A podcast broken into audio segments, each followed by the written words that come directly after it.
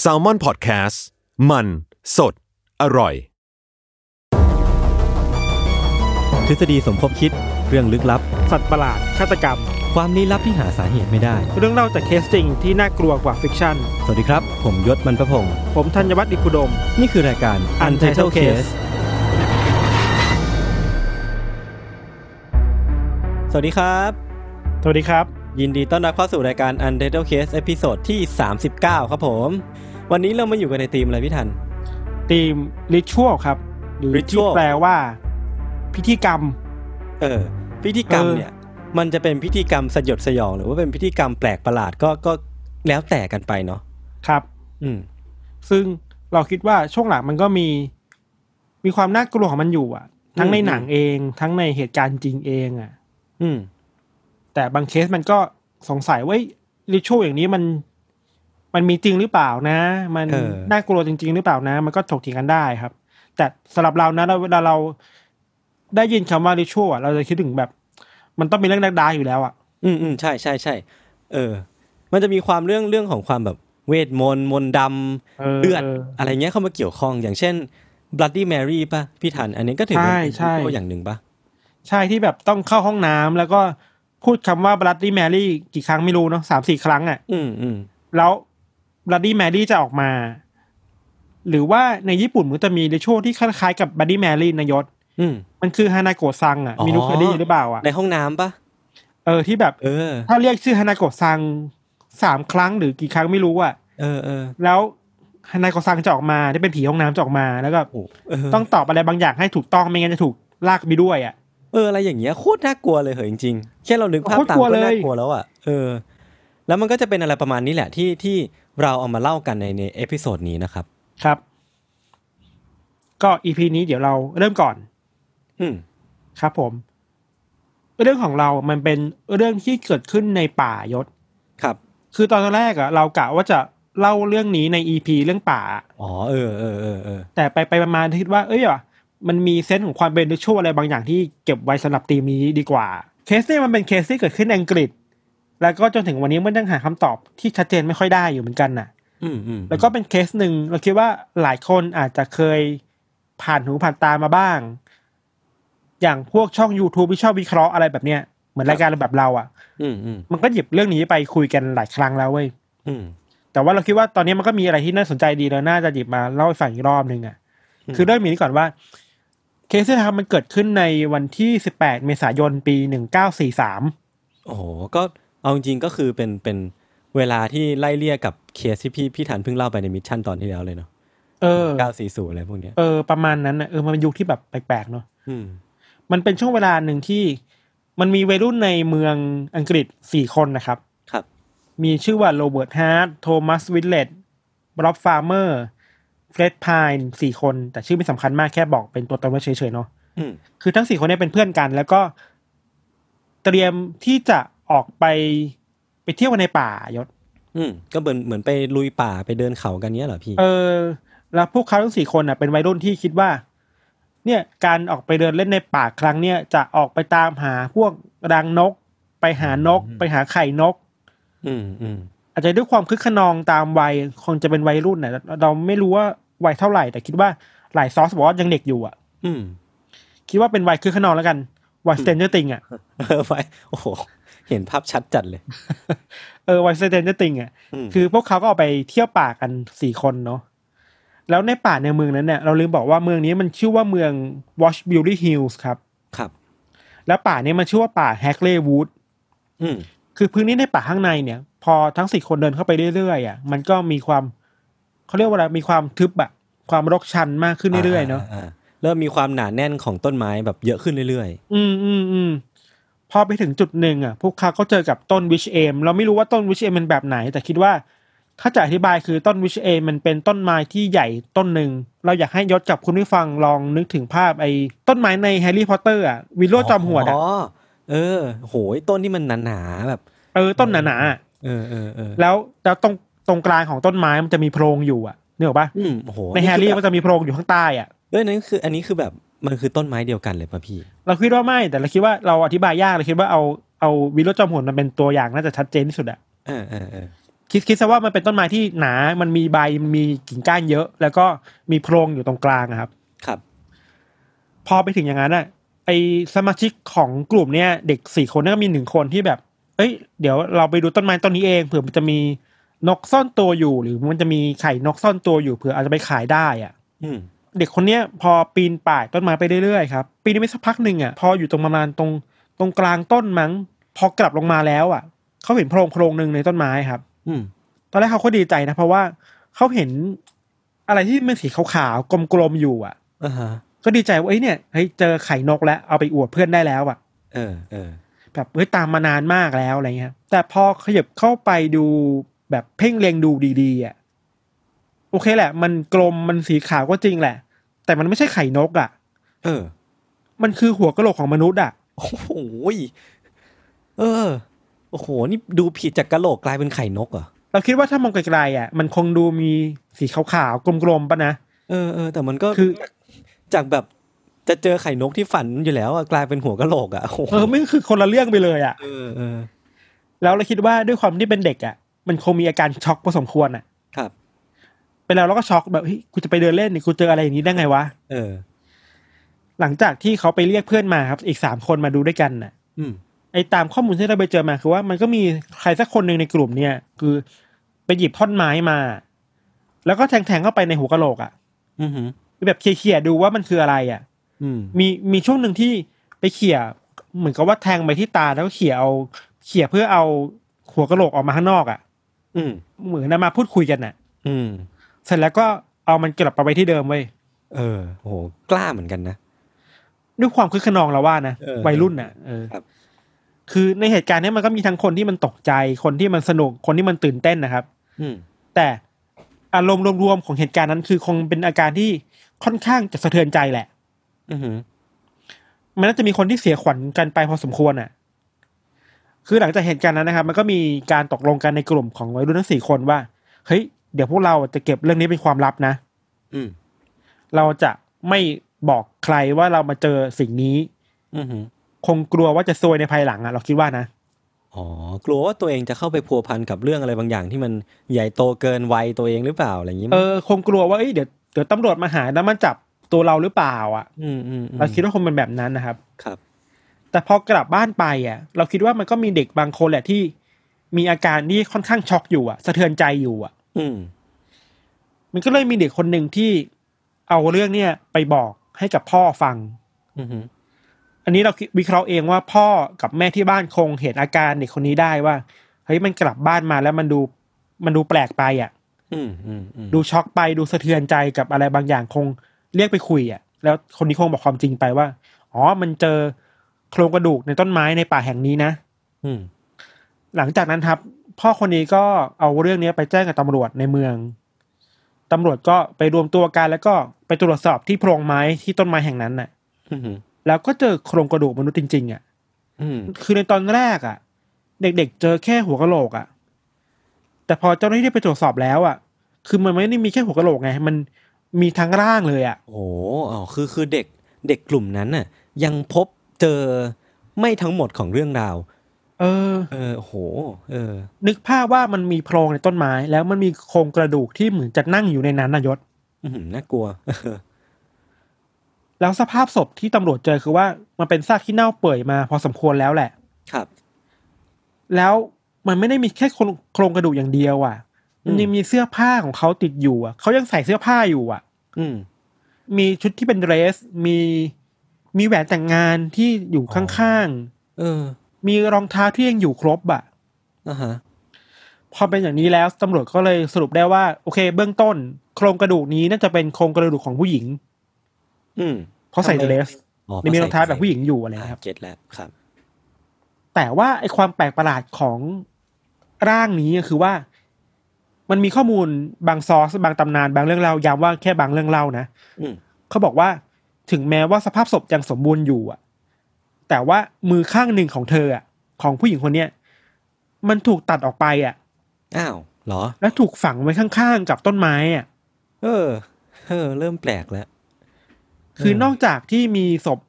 ซ่อนตัวอยู่ในต้นไม้แล้วอะ อ่าฮะ มือของศพอะยังถูกตัดออก แล้วก็ไปฝังไว้ข้างๆต้นไม้อีกอะ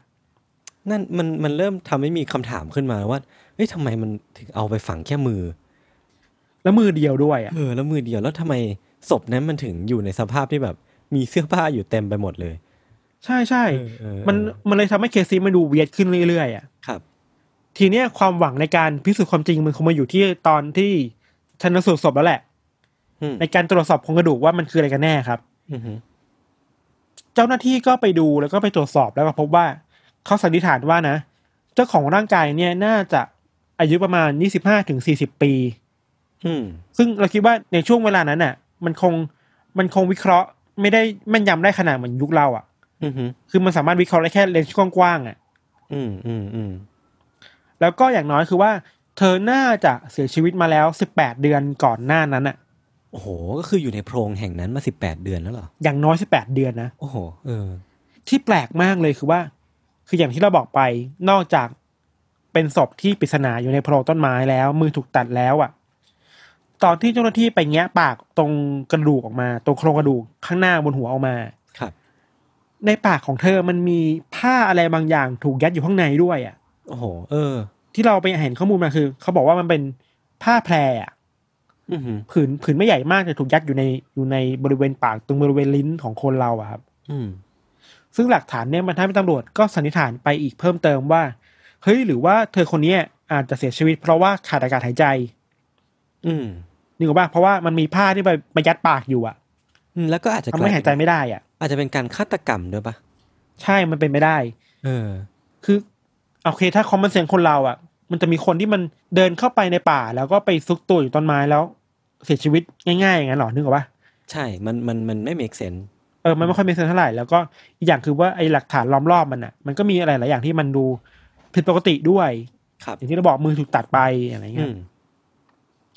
นอกจากนั้นนะตำรวจยังพบว่าสภาพกระโหลกของเธอครับ ตรงบริเวณฟันน่ะ มันยังมีรอยร่องรอยที่แบบเหมือนฟันถูกดึงออกไปอ่ะ โอ้โห ฟันบางซี่นะเหมือน สภาพมันเหมือนหมอมาถอนฟันน่ะ เออโหยการดึงฟันนี่มันแบบเจ็บมากเลยนะ ใช่แต่ว่ามันก็ไม่ชัดเจนนะว่าไอการดึงฟันหรือว่าฟันที่หายไปจากจากกระโหลกอ่ะ อือหือ มันถูกดึงไปตอนที่เป็นศพแล้ว ตอนถูกฆาตกรรม หรือว่าถูกหมอฟันดึงออกไปตามการรักษาทั่วไปอ่ะ มครับ ครับ พอเป็นอย่างนี้แล้วตำรวจก็เลยโอเค เอาข้อมูลทั้งหมดเนี่ยมาแปะป้ายประกาศ มาบอกสื่อให้ช่วยประชาสัมพันธ์หน่อย หลังจากนั้นมันก็มีคนที่โทรมาหาตำรวจเยอะมากเลยครับ อือหือ แบบ เอ้ย รู้จักคนนี้ไหมเอ้ยเหมือนเคยเห็นผู้หญิงคนนี้นะ เคยเห็นคนนั้นคนนี้นะ แต่ข้อมูลทั้งหมดคือใช้ไม่ได้เลย อืม ก็เป็นแบบส่วนตัวไปหน่อยอะ่ะ แบบไม่ค่อยน่าน่าเชื่อถือเท่าไหร่อ่ะพูดได้ว่าก็เป็นข้อมูลที่โทรมาหาตำรวจแล้ว ไม่ค่อยเป็นประโยชน์ต่อคดีเท่าไหร่ครับ อ่า โอเค อืม ในขณะเดียวกันน่ะ นอกจากนั้นแล้วอ่ะตำรวจเองก็ยังไม่ได้ตัดความเป็นไปได้นะว่า เธอคนเนี้ย ผู้หญิงคนเนี้ย น่าจะถูกใครสักคนหนึ่งที่ฆ่ามาก่อนหน้านั้น แล้วก็มันยัดร่างกายเธออยู่ในโพรงอย่างที่เราคุยกันเนาะ ครับ หรือว่าถ้าอันนี้เราส่วนตัวแล้วนะ ถ้าเราถ้าเรามองในแง่งมงายความลึกลาประยศ อืม เราคงคิดแล้วว่าเฮ้ยนี่มันพิธีกรรมอะไรบางอย่างหรือเปล่าวะ หรือว่า คือผมมันก็ ก็มีความคิดอีกอย่างหนึ่งคือ หรือว่าเป็นต้นไม้นั้นน่ะ ที่กินคนวะ เช่นนี่พีกว่ะ เออ คือ คือ เราอาจจะลืมไปว่าไอ้ อ่า ต้นไม้นั้นน่ะ มันมีวิชวลของความน่ากลัว แล้วไอ้ตรงโพรงตรงนั้นน่ะ มันอาจจะเป็นปากคนก็ได้นะเว้ยพี่ เฮ้ยมันเป็นไปได้ คือภาพจริงๆของต้นไม้ในข่าวมันน่ากลัวมากเว้ยเลยเว้ย เดี๋ยวเดี๋ยวเราให้พี่โจแปะลิงก์ให้ เออเออเออเออ คือมันเป็นพุ่มความแหลมๆมีความมันลึกลับอยู่อ่ะ เออ มันก็เป็นไป เออ ได้นะ ในทางหนึ่งอ่ะ ครับ โอเค อย่างไรก็ตามผ่านไปปีนึงแล้วอ่ะ ความคืบหน้าในการยืนยันตัวตนผู้หญิงคนนี้ก็ยังไม่ได้เลยอ่ะ อืม คือถ้าเป็นในยุคสมัยนี้เราคงตั้งชื่อว่าเป็นเจนโดไปแล้วนึกว่า เออ เป็น เป็น คือเวลาฝรั่ง เจนโด ฝรั่งมันไม่สามารถตั้งชื่อศพได้จะชื่อตั้งชื่อว่าเจนโดไว้ก่อนน่ะ ครับ หรือถ้าเป็นผู้ชายคนตั้งชื่อว่าจอห์นโดอะไรก็คือชื่อกลางๆไว้ก่อนนะครับ อืม แต่ว่าอย่างที่เราบอกพอมันผ่านไปหนึ่งปีอะถึงแม้ตำรวจจะไม่ได้อะไรเลย แต่มันเกิดเหตุการณ์ที่มันเป็นจุดเปลี่ยนเว้ย อืมอืม แล้วมันเป็นเหตุการณ์ที่มันสำหรับเราคือว่าโหมัน what the f มากอะ โอเค คือในวันหนึ่งมันมีชาวบ้านที่โทรมาแจ้งตำรวจว่า ในกำแพงแถวบ้านเขาอะในชุมชนน่ะ อือหือ มันมีคนเอาสีขาวไปทาสีบนกำแพงเว้ย ครับ แล้วเป็นข้อความที่เขียน แปลเป็นไทยนะว่า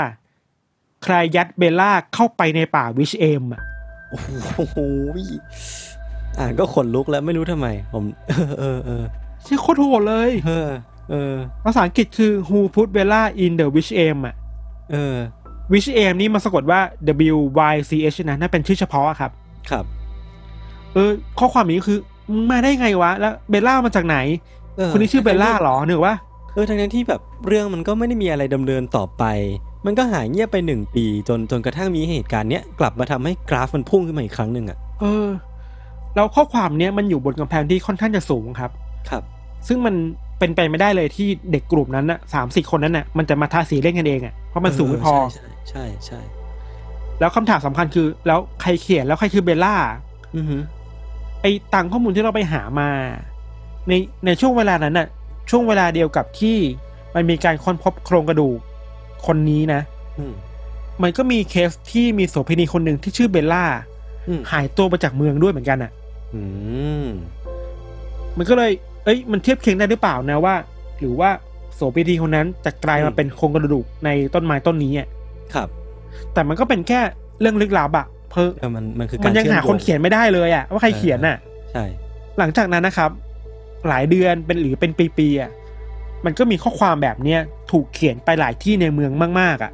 อ๋อคือไม่ได้จบแค่ครั้งเดียวเหรอ ใช่ แล้วทุกครั้งมันจะพูดในเรื่องเดียวกันคือ พูดถึงเบลล่า พูดถึงการยัดศพเข้าไปในป่า เออเออเออ เออมันโหดมากอ่ะ อันนี้คือผมถามในแง่ของของคนที่รู้เรื่อง มีศพอยู่ในปากอยู่ในวิวิชเอมเนี่ย มีมี อืม คนรู้กี่คน มันมีนะ เพราะว่าอย่างที่เราบอกตำรวจพยายามกระจายข้อมูลให้คนมาช่วยหาตามหา เออเออเออ แต่ข้อมูลที่ลึกๆอ่ะคนไม่น่ารู้หรอก อืม คืออาจจะรู้แค่ว่ามีศพอยู่ในป่า แต่อาจจะไม่รู้ว่าป่าไหนอ่ะ เออ คนที่รู้ว่ามีศพอยู่ในต้นวิชเอมเนี่ยน่าต้องเป็นคนที่มีส่วนเกี่ยวข้องกับคดีนี้อย่างอย่าง ใช่ เ หรือไม่ก็ต้องเป็นคนวงในในคดีนี้อ่ะ เออเออเออ พอข้อความแบบนี้มันเกิดขึ้นในชุมชนในเมืองครับ มันก็เริ่มมีคนที่เริ่มเริ่มกลัวแล้ว เอ้ยนี่มันเกิดอะไรขึ้นกันแน่ อือหือ มันมีอีกเคสหนึ่งที่โหดมากกว่าเดิมคือว่า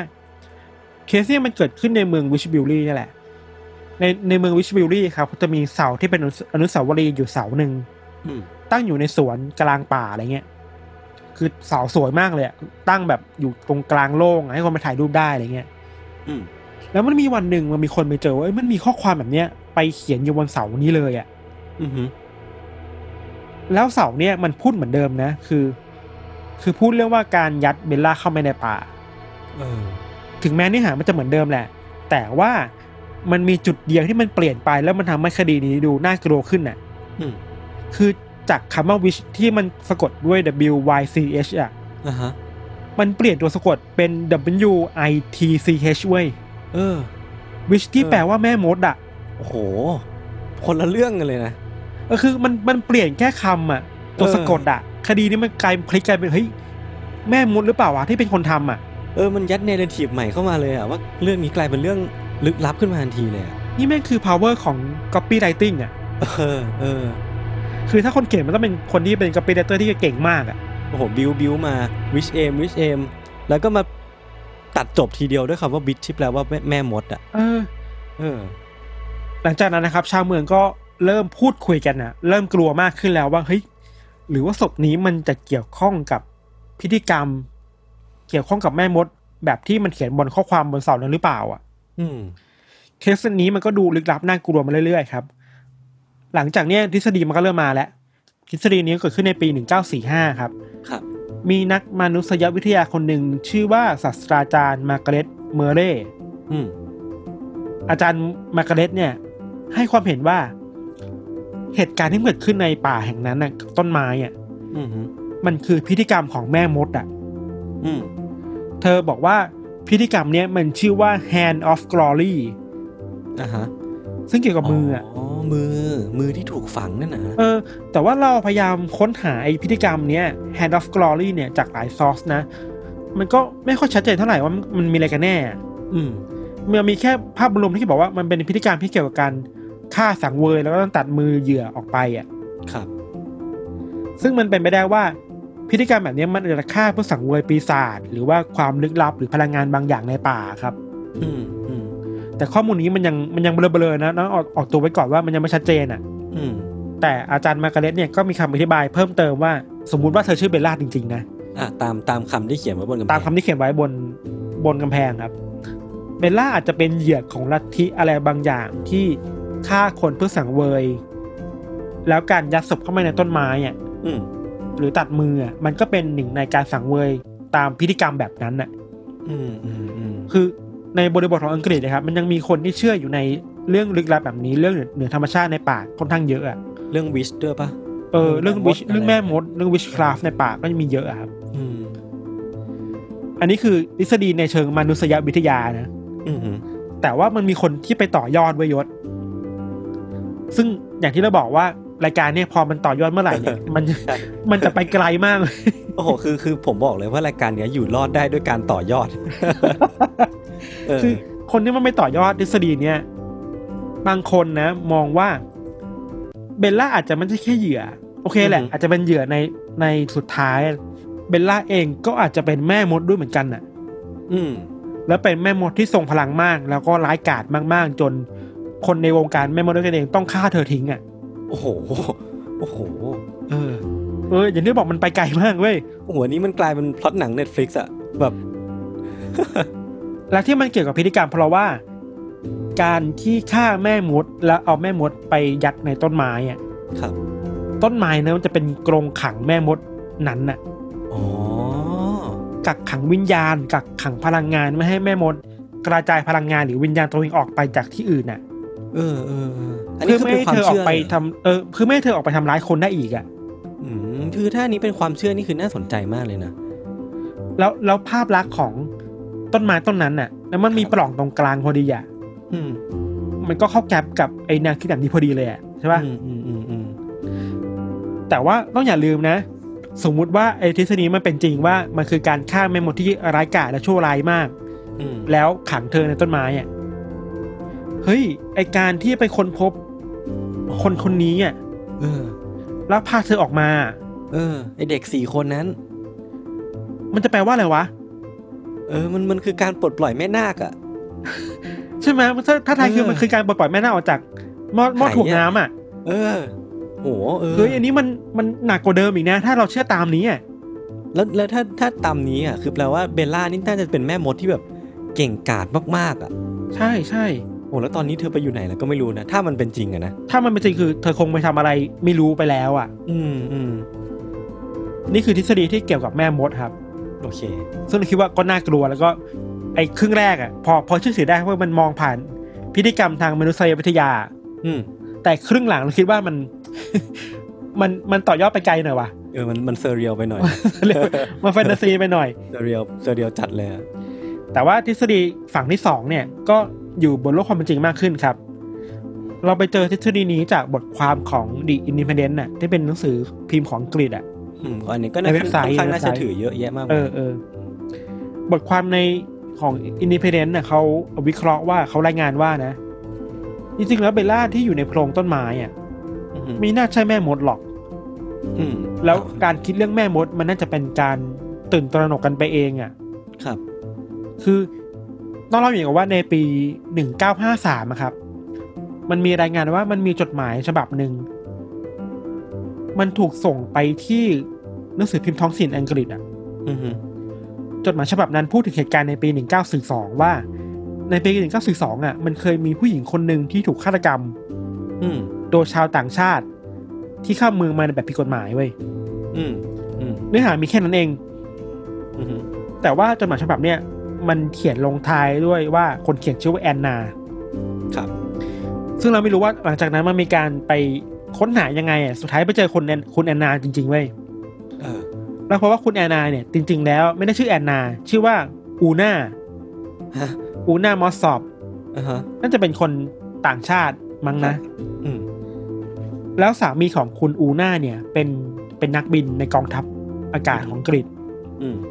แล้วสามีของคุณอูน่าเนี่ยนะก็มีเพื่อนอีกคนหนึ่งเป็นสายลับชาวดัช เออ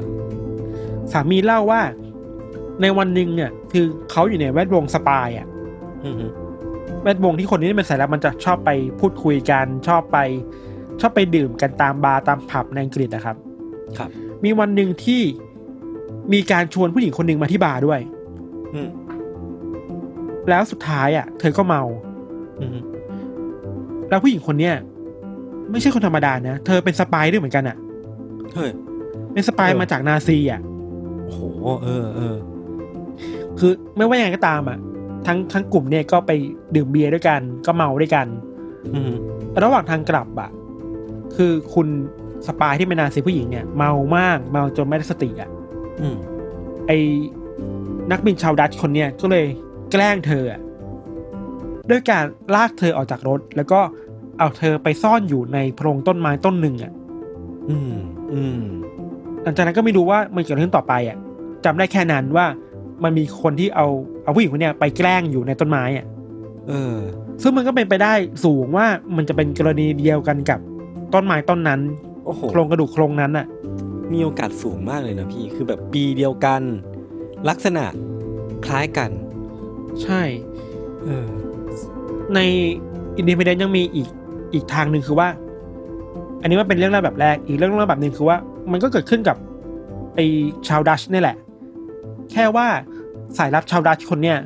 ไปมีปากเสียงกับผู้หญิงคนนี้ที่เป็นสายลับของนาซี ครับ จนพลั้งมือเอามีดไปแทงเธอจนเสียชีวิตอะ อือหือ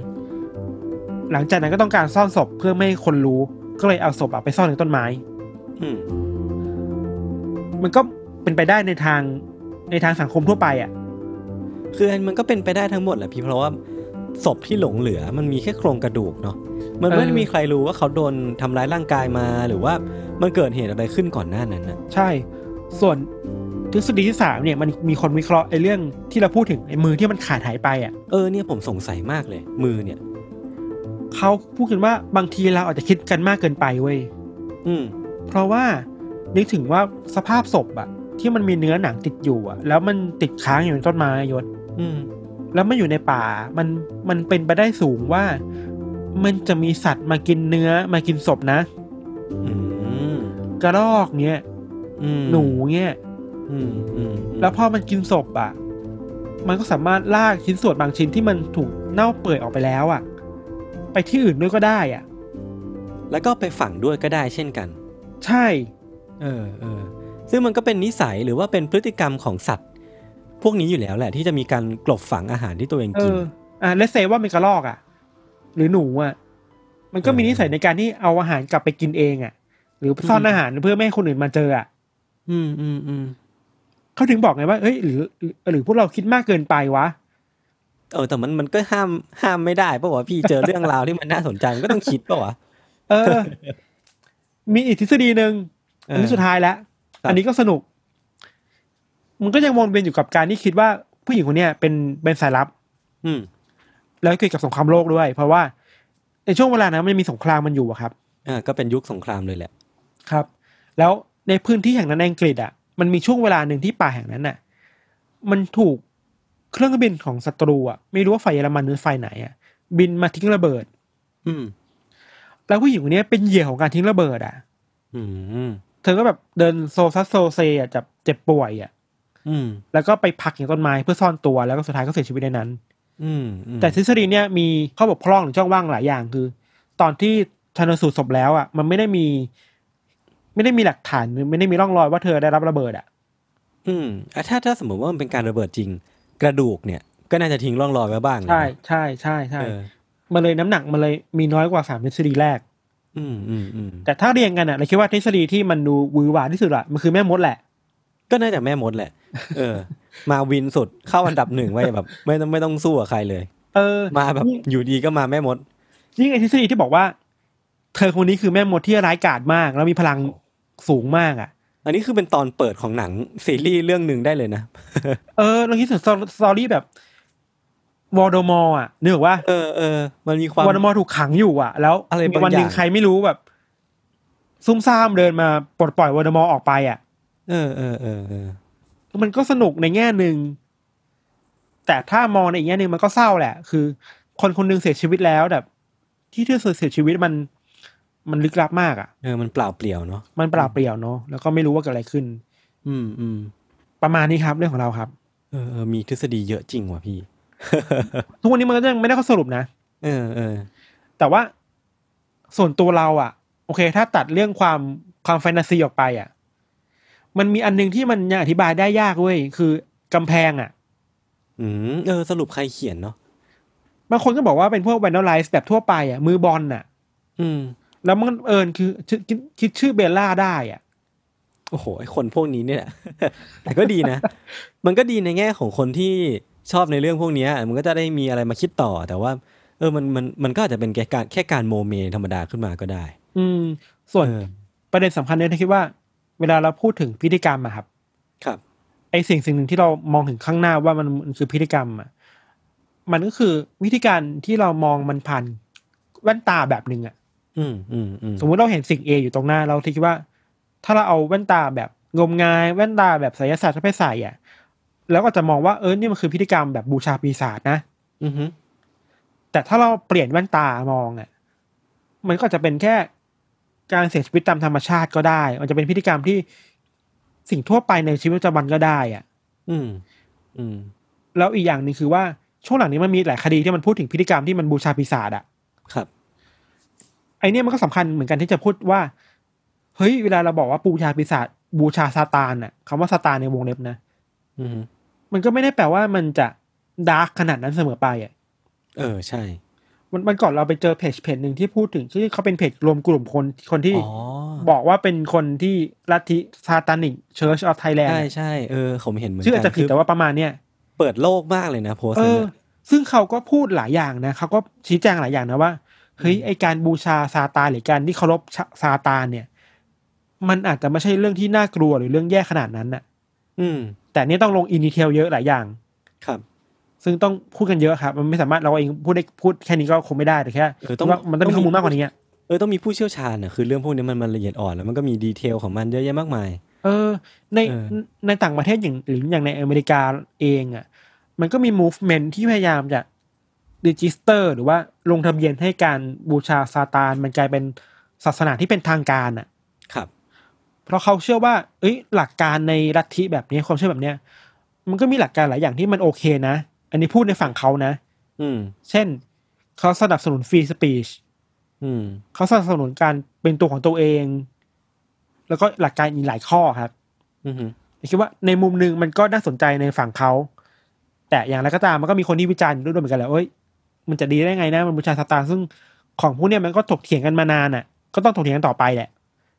เออผมว่า แต่ มันก็เป็นเรื่องที่ถกเถียงกันได้แหละตราบใดที่เรายังรับฟังกันเนาะแล้วก็ไม่ไม่ได้มีฝ่ายใดฝ่ายหนึ่งที่มันต้องเสียสละสูญเสียอะไรไปมากกว่าอีกฝ่าย ที่สำคัญคือต้องต้องระวังตัวเองต้องไม่รีบโทษไปก่อนว่า ไอเนี่ย คือสิ่งที่ชั่วร้ายอ่ะ เออใช่ เพราะเราก็ไม่รู้ว่าเรื่องราวจริง ๆ มันเป็นยังไงเนาะ ครับ เรื่องของเราก็ประมาณนี้ครับ เดี๋ยวพักฟังโฆษณากันสักครู่นะครับ แล้วกลับมาฟังเรื่องยศต่อในเบรกหน้าครับ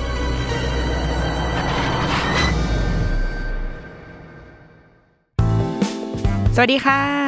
นิดนกพนิชนกดำเนินทำเองนะคะ อยากชวนกันมาฟังรายการพอดแคสต์ของเรา ที่แม้จะเป็นชื่อว่า The Rookie Mom คุณแม่มือสมัครเลี้ยง แต่ก็ไม่ใช่ว่าจะต้องเป็นคุณแม่เสมอไปนะที่จะฟังได้จริง ๆ แล้ว ความตั้งใจของเราอยากให้ ทุกคนที่ผ่านไปผ่านมา มาเข้าใจความเป็นแม่และเด็กด้วยกัน เพราะว่าทุกคนเคยเป็นเคยเป็นลูกของพ่อและแม่ บางทีเราก็อาจจะเข้าใจ คุณพ่อคุณแม่ของเรามากขึ้นด้วยก็ได้นะคะ แล้วก็เราจะได้ไปเข้าใจมุมมองของพ่อแม่ในสังคมมากขึ้นด้วย เพราะว่ามองไปทางไหนก็มีแต่คนรอบตัวมีลูกทั้งนั้นเลย ติดตามรายการของเราได้ทุกวันจันทร์ทุกช่องทางของ s a l m o n Podcast จ้า The Rookie Mom คุณแม่มือสมัครเลี้ยงกับนิดนก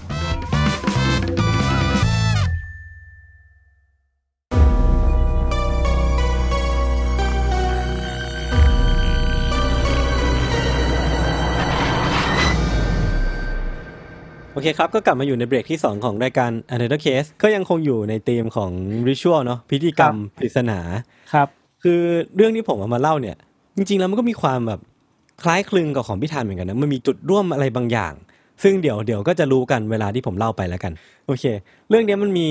ต้นตอมาจากประเทศจีนอีกแล้วหลังจากที่ผมเคยเล่าไปในตอนมิชชั่นสองตอนที่แล้วมั้งผมจำไม่ค่อยได้แล้ว คือประเทศจีนเนี่ยมันขึ้นชื่อว่าเป็นประเทศที่เก่าแก่เนาะ มันก็เลยเต็มไปด้วยของสะสมเยอะแยะมากมาย เวลาเราพูดถึงความเก่า มันก็จะออกมาในแง่ของ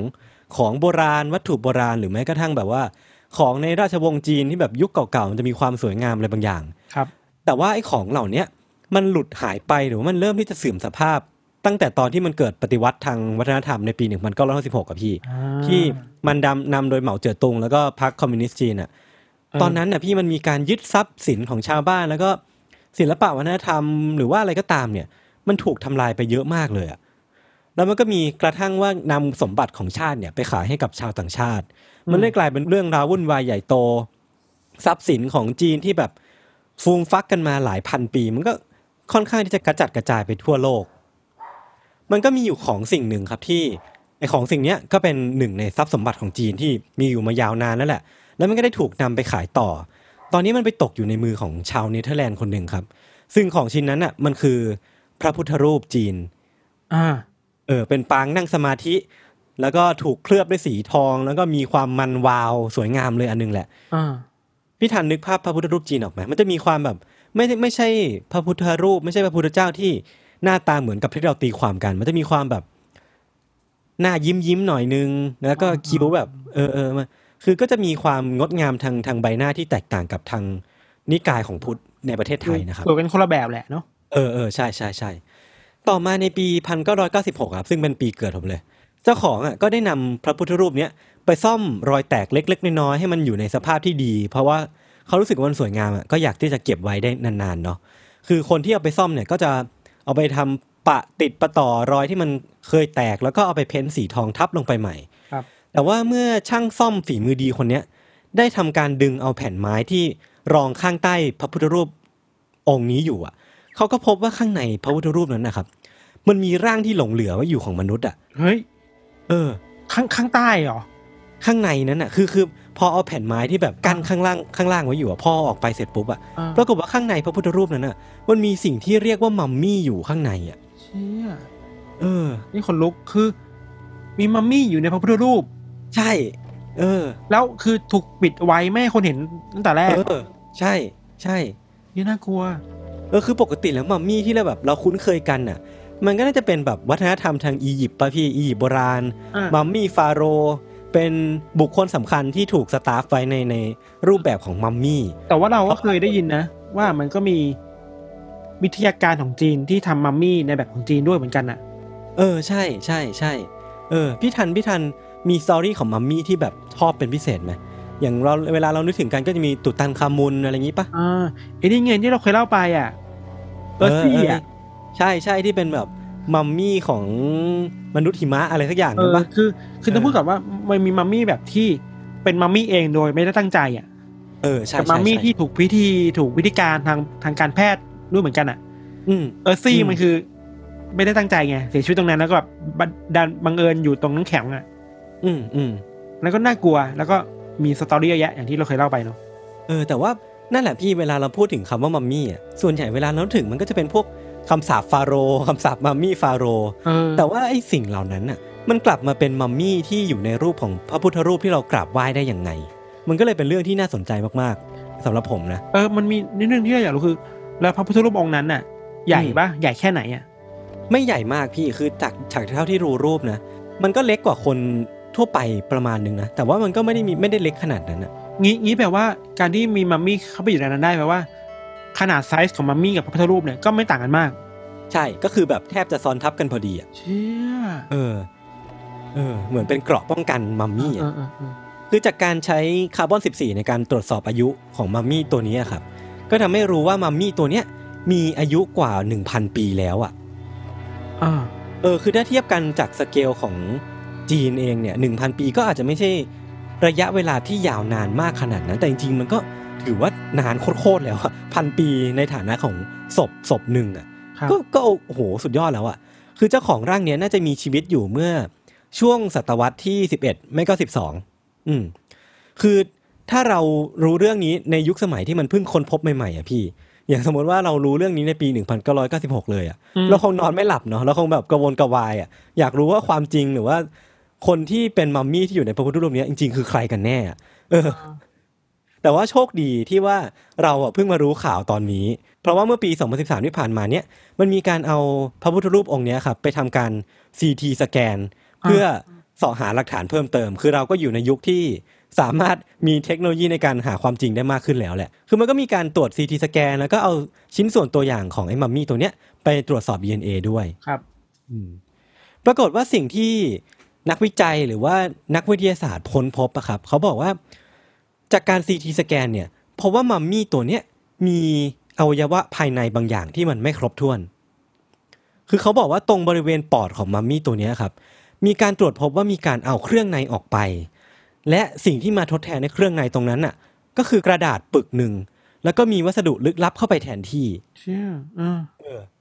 คือกระดาษเหล่านั้นน่ะ มันมีการบันทึกลายมือเป็นภาษาจีน เขียนเล่าเรื่องราวที่พอแปลออกมาแล้วอ่ะ น่าจะเป็นเรื่องราวของเจ้าของร่างไร้วิญญาณอันเก่าแก่นี้แหละ เจ้าของร่างเนี้ยเป็นผู้ชาย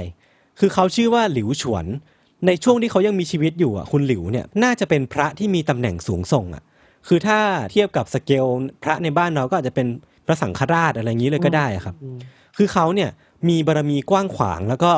ได้รับการยกย่องว่าอาจจะเป็นร่างทรงของพระพุทธเจ้าในยุคนั้นเลยอะเออ และก็เป็นอาจารย์ที่จะนำพาเอาแสงสว่างแห่งการตรัสรู้ให้กับทุกคน แม้ว่าเขาจะเสียชีวิตไปแล้วก็ตาม คือเหมือนพระพุทธเจ้าหรือว่าศาสนาพุทธอะลิขิตให้เขายังคงทำหน้าที่ในฐานะพระสงฆ์ต่อไป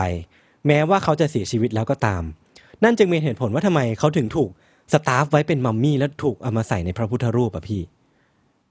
เออ อ่าหมายถึงว่า ศักดิ์สิทธิ์นี้เหรอ เออ คือเขามีความศักดิ์สิทธิ์ตั้งตั้งแต่เขายังมีชีวิตอยู่อะแล้วเหมือนว่าน่าจะเป็นนิกายพุทธ หรือว่าศาสนาพุทธในยุคนั้นนะครับ ยังอยากให้เขามีความศักดิ์สิทธิ์ต่อไป ก็เลยเอาเอาศพของคุณหลิวฉวนเนี่ย หรือว่าพระหลิวเนี่ยเอามาใส่ในพระพุทธรูปให้เขายังทำหน้าที่ต่อไปได้เรื่อยๆ แม้เขาจะเสียชีวิตไปแล้วก็ตามอ่ะ อ่าแต่ว่า อันนี้พูดเลยนะ คนคนนอกอ่ะ อือฮึ ไม่ใช่คนนอกศาสนาเหมือนคนคนคนนี้อยู่ข้างนอกอ่ะ อืม เฮ้ยก็ยิ่งน่ากลัวปะวะ ว่า ใช่ พระพุทธรูปที่เราบูชาเนี่ย เฮ้ยมัน เออ มันมีอยู่ในนั้นอ่ะ เออ โอ้โห แค่นึกก็ขนลุกแล้วอะ คือหลังจากนั้นนะครับ พระพุทธรูปมัมมี่องค์เนี้ยผมขอเรียกว่าพระพุทธรูปมัมมี่แล้วกัน เพราะว่ามันก็เป็นชื่อที่คนเขาใช้กันในอินเทอร์เน็ตอะไรเนาะ ครับ คือพระพุทธรูปมัมมี่องค์เนี้ยก็ถูกนำไปจัดแสดงที่ Drents Museum ในเนเธอร์แลนด์ ก่อนที่จะย้ายไปอยู่ที่พิพิธภัณฑ์แห่งชาติแห่งการีในบูดาเปสต์แล้วก็น่าจะย้ายไปจัดแสดงเรื่อยๆทั่วโลก เพราะว่ามันเป็นชิ้นเดียวในโลกแหละ ที่มีการตรวจพบว่ามีมัมมี่ในพระพุทธรูป ก็คือเป็นของแรแห่งโลกใบนี้เลยก็ว่าได้ เออพี่ทันรู้สึกยังไงกับเรื่องนี้ครับ ก็ก็กลัว เออคือที่น่าสนใจเกี่ยวกับเรื่องนี้อะพี่แล้วมันก็เกี่ยวข้องกับพิธีกรรมมาก ๆ เลยอันหนึงอ่ะคือมันมีสตอรี่เกี่ยวกับคุณพระหลิวฉวนเนี่ยบอกว่าผู้เชี่ยวชาญเนี่ยเชื่อกันว่าหลิวเนี่ยน่าจะเป็นพระที่ทำพิธีกรรมที่เรียกว่า self mummification น่ะหรือว่าการทำมัมมี่กับตัวเองอ่ะเออคือแค่ชื่อก็น่าสนใจแล้วอ่ะ ทำ คือเซ เอ ล ง ฟ์ เหรอ มัมมิใช่ใช่ใช่คือแบบเซลฟ์มัมมิฟิเคชันเนี่ย มันเหมือนแปลว่าเป็นเป็นการทำมัมมี่ที่เกิดจากความตั้งใจเจตจำนงของตัวเองที่จะทำให้ตัวเองกลายเป็นมัมมี่อ่ะ แต่ว่ามีคนช่วยหรือวะ ใช่ใช่ใช่ใช่ เพราะการที่จะทำให้อวัยวะในท้องมันหายไป มันก็ต้องมี เออ ใช่ ที่ น่าต้องมี ช่วยอะไรบางอย่างอยู่แล้ว อือ เนอะ ฮึแต่ว่าวิวหรือว่าเจตจำนงหรือความต้องการเนี่ย น่าจะเป็นของเจ้าตัวเอง เขาถึงเรียกว่าเซลฟ์มัมมิฟิเคชันเนาะ อ่า คือไอ้ไอ้เซลฟ์มัมพิฟิเคชันเนี่ย มันเป็นพิธีกรรมที่แบบแพร่หลายมากในประเทศแถบเอเชีย อย่างญี่ปุ่นอย่างจีนเองหรือว่าประเทศไทยอย่างลาวเองก็ก็มีการบันทึกว่ามีการทำพิธีเนี้ยแหละ หรือการทำมัมมี่กับตัวเองอยู่เนี่ยแหละ ครับ คือวิธีการทำเนี่ยครับโอ้โหน่าสนใจมาก คือมันมีเขียนวิธีการทำไว้ในหนังสือของคุณเคนเจอร์มายคือหนังสือเล่มเนี้ยมีชื่อว่า Living Buddhas คือเขาบอกว่าพระที่สนใจในการทำพิธีกรรมเนี่ยจะต้องทำการตระเตรียมร่างกายติดต่อกันเป็นระยะเวลาหลายปี คือเริ่มต้นจากการกินก่อน เขาเรียกว่าไดเอทแบบต้องมีการจัดวางแผนการกินอย่างเคร่งครัดเลยแหละ อืม คือพวกเขาจะต้องกินอาหารที่จะทำให้ร่างกายของตัวเองเนี่ย อยู่ได้นานที่สุดโดยไม่เน่าสลาย เพราะว่าเป็นคอนเซปต์ของมัมมี่เนาะคืออาหารเหล่านั้นนะครับ เขาต้องหลีกเลี่ยงการกินอาหารที่ทำจากข้าว แป้ง ถั่วเหลือง แต่ว่าสิ่งที่เขากินได้คือเบอร์รี่ คือลูกพาย คือกินไปเรื่อยๆ จนลดสัดส่วนไขมันส่วนเกิน แล้วก็ ลดของเหลวในร่างกายให้น้อยที่สุดนะครับ อ่า ครับเพราะว่าจากการที่ผมไปเสิร์ชต่อเนี่ยหรือว่าไปค้นคว้าต่อเนี่ยคือเพราะว่าร่างกายเราเนี่ยมีสัดส่วนของไขมันเยอะเนี่ยร่างกายจะย่อยสลายเร็วกว่าคนทั่วไป เพราะว่าไอ้ไขมันเหล่าเนี้มันจะไปบล็อกไม่ให้น้ำในร่างกายมันระเหยออกไปตอนที่เราเสียชีวิต อ่า และไอ้ไอ้น้ำที่มันอยู่ในร่างกายที่มันยังคงเหลือเนี่ยมันจะเร่งกระบวนการเติบโตของแบคทีเรีย แล้วก็เร่งกระบวนการย่อยสลายของเนื้อเยื่อให้มันเร็วขึ้น มันก็เลยกลายเป็นเหตุผลว่า พระที่จะทำพิธีกรรมมัมมี่เนี่ยจะต้องทำยังไงได้ให้ร่างกายตัวเองมีไขมันน้อยที่สุดอะ อ่า เออ และมากไปกว่านั้นครับเขายังต้องกินสมุนไพรต่างๆ แล้วก็เมล็ดงา เพื่อยับยั้งการเติบโตของแบคทีเรียในร่างด้วยอะ โหมันมันมีภาษาอังกฤษคำหนึ่งที่เราคิดได้คือมันคือว่า self p e r s อ๋อ self preservation อะไรนั่นปะ self preservation เออเออเออเออ มันก็ประมาณนี้ได้ไหมนะ ใช่ใช่แต่ว่าอันเนี้ยที่ผมทึ่งคือว่า มันเป็นเรื่องหลายพันปีก่อนนะพี่ทัน คือไอการรู้ว่ามันมีสิ่งที่ว่าแบคทีเรียอยู่อะและต้องกินสมุนไพรต่างๆ หรือว่ากินเมล็ดงาเพื่อที่จะยับยั้งการเติบโตของแบคทีเรียนั้นน่ะมันเป็นเรื่องที่ก้าวล้ำเทคโนโลยีในยุคนั้นมากเลยนะ แต่ว่าคนคนจีนคือโคตรเก่งอ่ะ เออเออต้องยอมรับว่าประวัติศาสตร์จีนเนี่ยก็คือมีอะไรหลายอย่างที่มันบ่งบอกว่าจีนเนี่ยก้าวล้ำกว่ายุคสมัยไปเยอะมากเลยเนาะ ใช่ และที่เหนือไปกว่านั้นครับ คือพระเนี่ยที่จะต้องทำเซลฟ์มัมมิฟิเคชันเนี่ย จะต้องกินสารพิษจากต้นไม้ด้วยอะคือสารพิษเนี้ยมันเป็นสารชนิดเดียวกับที่เอาไปทำแลกเกอร์เคลือบเงาอะคือการที่พระเหล่านี้ต้องกินเนี่ย เพราะว่าเขาจะต้องป้องกันไม่ให้เหล่าแมลงมากัดแทะร่างกายตอนที่เขาเสียชีวิตไปแล้วอะ แล้วก็เป็นการดองศพให้อยู่ต่อไปอย่างยาวนานขึ้นด้วย โอ้โห เรียกได้ว่าในการทำมัมมี่อ่ะมันมีเทคนิคมีเกร็ดอะไรมีวิทยาการเยอะแยะมากมายเต็มไปหมดเลยอ่ะแล้วมันดูล้ำสมัยกว่ากว่าที่ควรจะเป็นอ่ะ อืม แล้วก็หลังจากที่พระทุกท่านเนี่ย ปฏิบัติตนตามเงื่อนไขอย่างเคร่งครัดติดต่อกันเป็นเวลาหลายปีอะครับ พระเหล่านั้นเนี่ยก็จะถูกนำไปฝังทั้งเป็น ไว้ในห้องเล็ก ๆ ใต้ดินที่ถูกสร้างมาเพื่อเพื่อการนี้โดยเฉพาะอะครับ แล้วพระที่อยู่ข้างใต้ดินนั้นน่ะจะต้องทำการนั่งสมาธิอยู่อย่างนั้นไปเรื่อยๆอ่ะแล้วก็หายใจผ่านท่อไม้ที่เจาะทะลุขึ้นมาบนผิวดิน อ่า เออ คือทุกวันน่ะพระรูปนั้นเนี่ยจะต้องนั่งสมาธิอยู่ใต้ดิน แล้วก็ใช้ชีวิตโดยที่ไม่กินอะไรไปเรื่อยๆ แล้วก็หายใจผ่านท่อนั้น เพื่อเป็นการบ่งบอกว่าตอนนั้นเขายังมีชีวิตอยู่อะทุกๆวันน่ะ พระที่อยู่ใต้ดินน่ะจะต้องทำการเคาะกระดิ่งขึ้นมา เพื่อบอกให้รู้ว่ายังมีชีวิตอยู่ และวันไหนที่กระดิ่งอันนั้นน่ะไม่ดังขึ้นน่ะนั่นแปลว่าพิธีกรรมก็คือสิ้นสุด แล้วก็พระที่อยู่ใต้ดินนั้นก็เสียชีวิตลง อ๋อ ท่อไม้ไผ่ก็จะถูกนำออกแล้วก็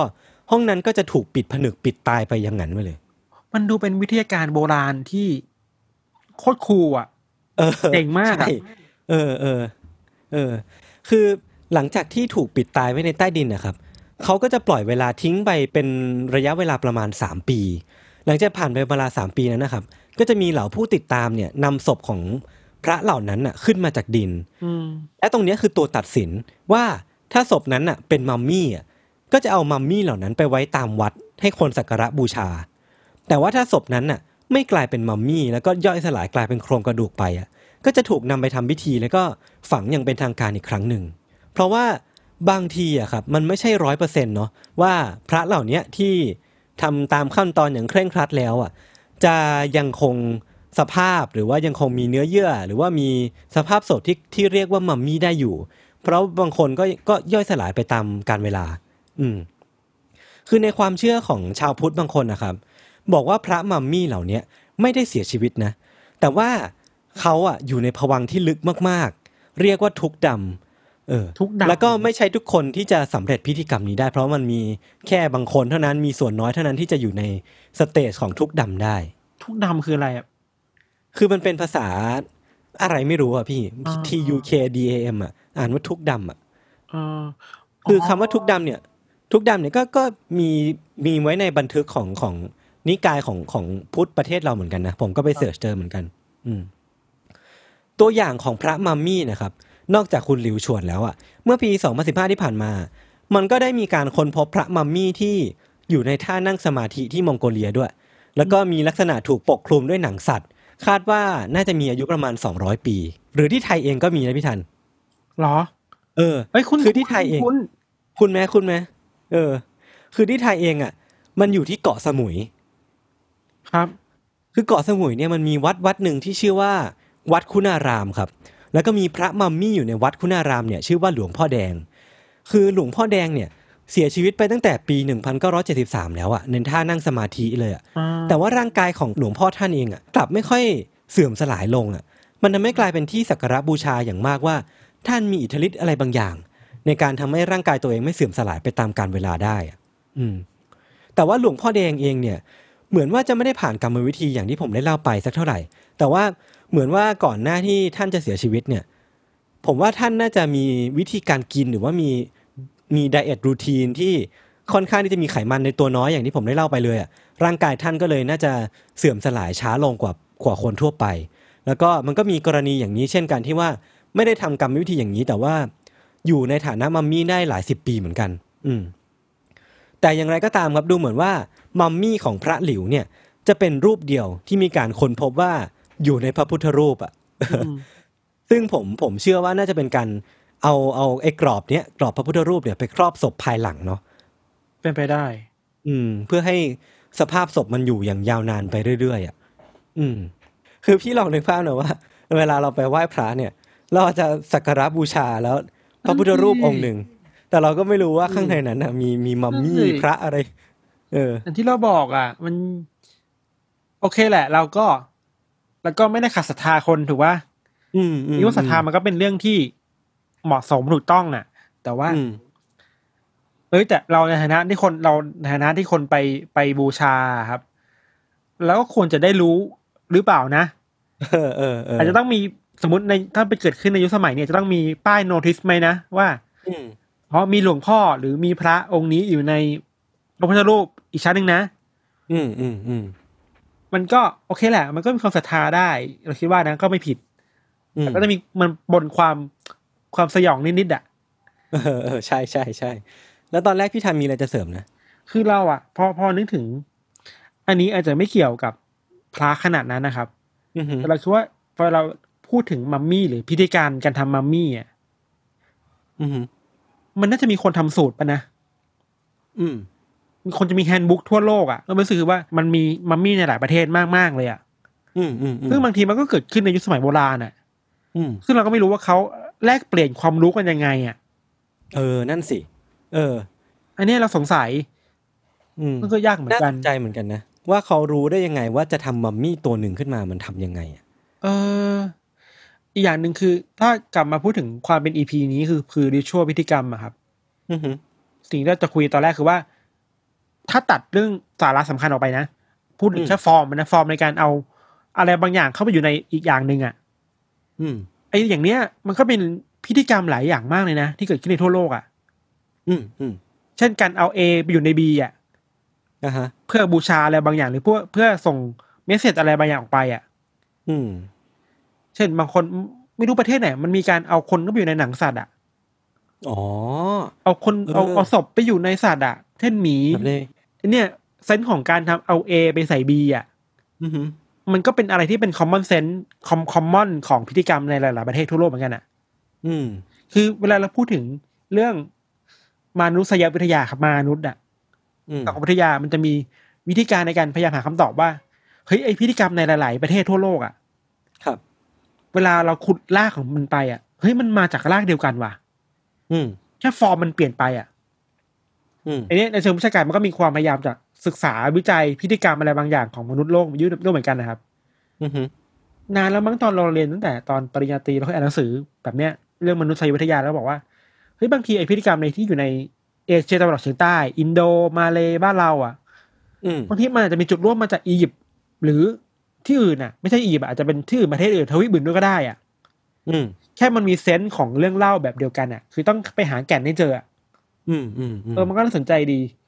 อือหือ แล้ว อันนี้นอกเรื่องไปใหญ่เลยเว้ยเวลาพูดถึงเรื่องศพการทำอะไรกับศพอ่ะ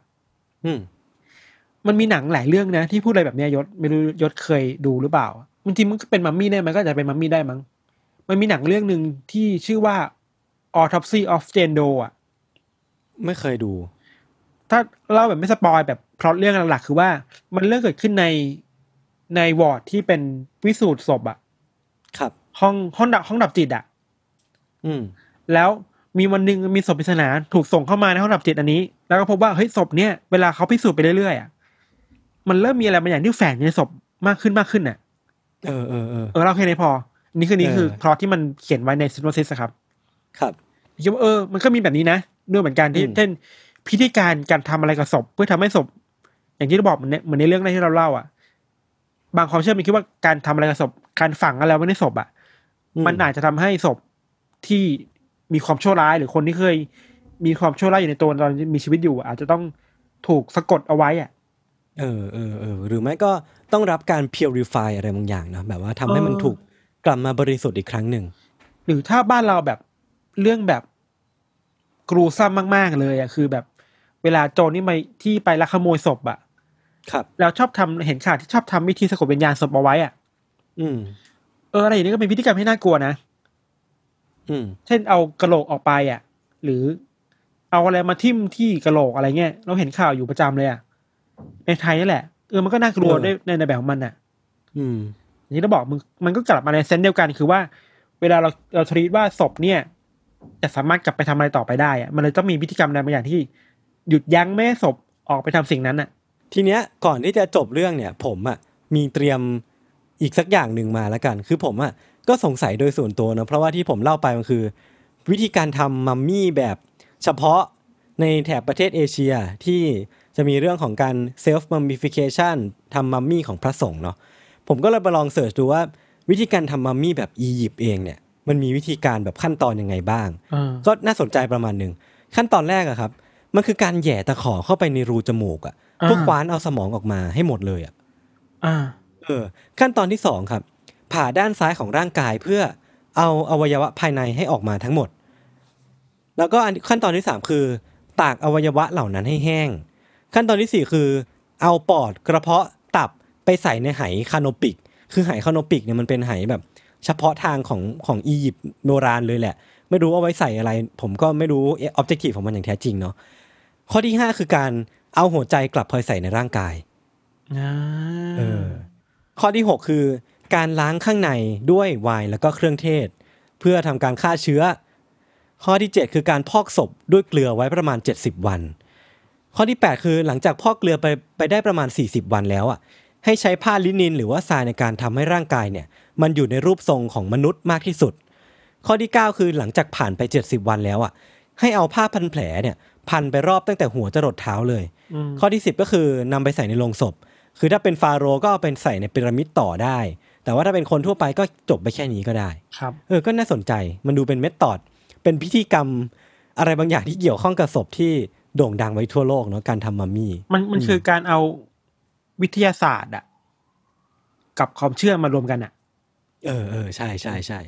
เออโอเคครับ วันนี้เรื่องที่ผมแล้วก็พี่ทันเตรียมมาก็มีประมาณนี้ครับ ไว้ติดตาม u n d e r Case ต่อได้ในอีพิโซดต่อๆไปทุกช่องทางของ s ซ m o n Podcast เช่นเคยครับผม วันนี้พวกผมสองคนก็ลาไปก่อน สวัสดีครับ สวัสดีครับ